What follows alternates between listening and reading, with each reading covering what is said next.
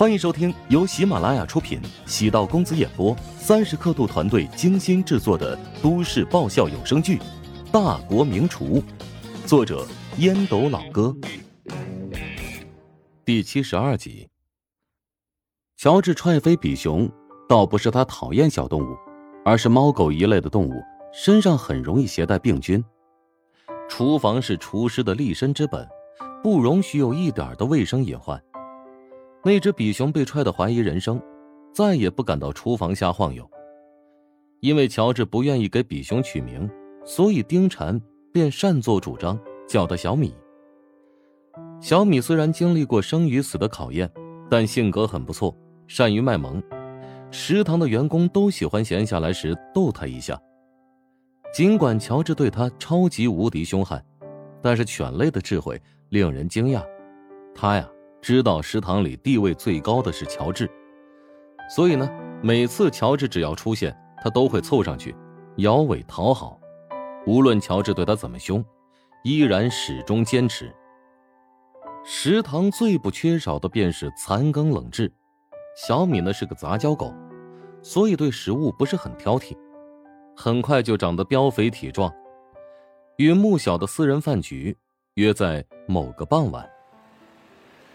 穆小坐着保姆车抵达职业技术学院门口，下车的时候，照相机、摄影机还有手机疯狂的涌了过来。穆小早已习惯，面带微笑，跟所有人亲切挥手。在芬姐的引荐下，他分别与职业技术学院的几位领导依次握手，然后合影留念。呃，穆小女士，我女儿是你的忠实粉丝，能否签个名啊？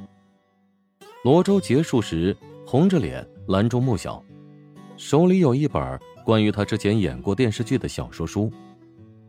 可以啊，你女儿叫什么名字？穆小熟练的接过笔和书，先签署自己的名字。罗园，罗列的罗，园丁的园。罗周发现周围的同事朝自己投来古怪的眼神。嗯，签好了，祝他好运。穆小微笑着将书递给罗周，罗周将签名书小心翼翼的夹在腋下。梁德才深深的看了一眼罗周，这家伙变得太快了啊！这前几天还闹着要让第二食堂开不下去呢，现在明显变成坚定不移的支持者。让穆小奇怪的是，迎接自己这群人当中，食堂的老板兼主厨乔治，并没有在列。穆小从芬姐收集的情报当中看到过乔治，让他很是意外，因为穆小原本以为乔治是个上了年纪、腰粗膀圆的胖子，没想到乔治年龄不过才二十多岁，样貌看上去还挺阳光，跟这样的对象吃饭，食欲至少不会减少。抵达食堂，门口摆放着花桥，员工衣着整齐，夹道欢迎。穆小跟所有人点头致意，走入食堂大厅。空旷的环境下，放着一张不大的桌子。桌子中间竖着花瓶，里面插着一束郁金香，是自己最喜欢的花。穆小进入食堂一路，都在国内最大的一家直播平台的房间展示。这真的是食堂吗？感觉环境很雅致啊，跟五星级酒店的餐厅并没有太大区别。肯定是老板专门准备过。我对这个食堂也感兴趣了，哪位老铁知道他的地址吗？随后弹幕上出现大量的地址信息。乔治站在餐桌前，远远的看见穆小，暗存：这真人比电视上似乎更加漂亮。乔治绅士的搬开椅子，穆小优雅的坐下。请稍等片刻，我现在开始为你准备食物。乔治走到后厨，很快端出一个盘子，上面盖着一个银色的罩子。这就是我今天给你准备的美食。不会就一道吧？没错，仅此一道。穆小尽管修养不错，但也难掩失望之色。他在微博上给乔治做了一个价值数百万的广告推荐，请自己吃饭，竟然只给自己提供了一道菜。直播平台上的弹幕瞬间爆炸。什么鬼啊！这是，这家伙是不是傻了呀？原来还以为他环境气氛制造的不错，会给人巨大的惊喜，竟然只提供了一道菜。哇，实在是太抠门了吧！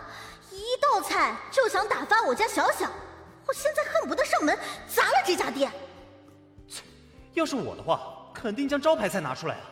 这可是展示自家食堂的大好机会，怎么能这么简单敷衍啊？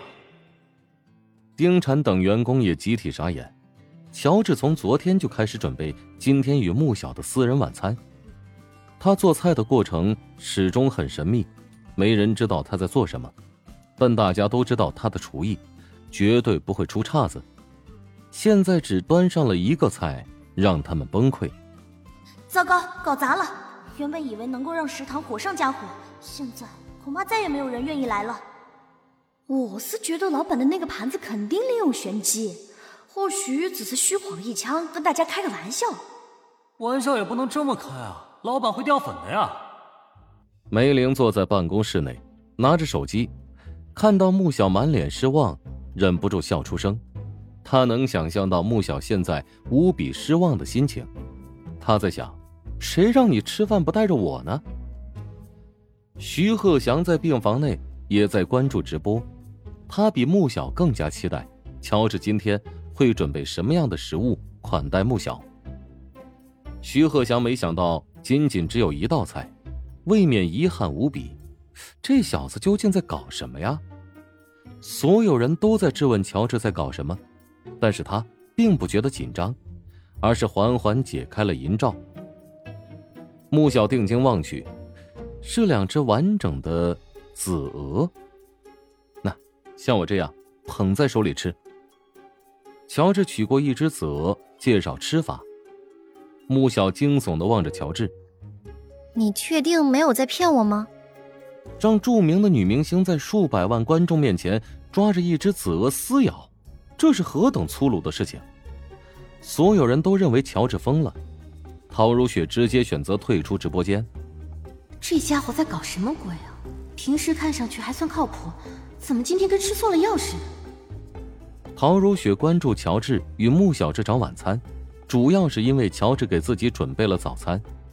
他内心希望乔治能够顺利利用这次的晚餐，朝成功更进一步。徐鹤翔死死地盯着手机屏幕，突然默不作声。旁边的女儿徐慧发现了他的异常：“爸，你怎么了？乔治就算不靠谱，你也不用这么生气啊。”就算乔治这次失败，以他的厨艺，在餐饮界早晚会扬名。浑阳墨糊，这是浑阳墨糊啊！从徐鹤祥的口中说出古怪的四个字。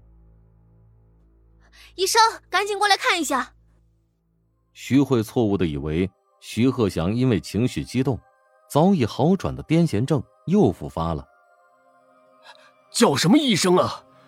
我的身体没有问题，我知道乔治烹制的这道菜的典故，是失传多年的一道名菜，菜名叫做浑羊墨糊。这菜名儿怎么这么拗口啊？华夏文明传承了数千年，留下来许多美食菜谱，但是也有很多美食在历史长河中流失了。没想到。乔治竟然能烹制出千年之久的浑羊墨糊，真是让人太惊讶了。